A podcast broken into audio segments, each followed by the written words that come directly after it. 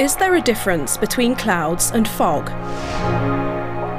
Physically speaking, no, because fog is nothing more than a cloud above the ground, and both consist of tiny water droplets floating in the air.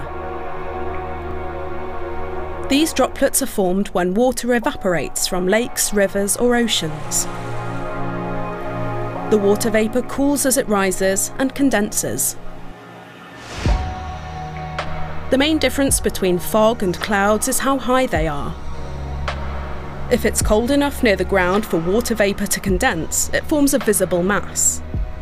This happens most in autumn and winter. As soon as that mass of water vapour obstructs our ability to see beyond a kilometre away, we call it fog. All other visible accumulations of water vapour are called clouds. Scientists differentiate between a total of 10 types, according to their altitude.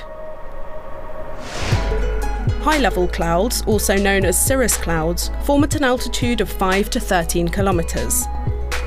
As it's very cold there, they're made up entirely of ice. Middle clouds form between 2 and 7 kilometres above the ground. They include a type of cloud known as altocumulus, Low level clouds occur below a height of 2 kilometres. Some, like the stratus cloud, are so close to the ground that they're often referred to as high fog. Vertical clouds extend over several layers, like, for example, the cumulus cloud, which often looks like a cauliflower at the top. More than half of the Earth's surface is typically covered by clouds, and both clouds and fog play an important role in meteorology.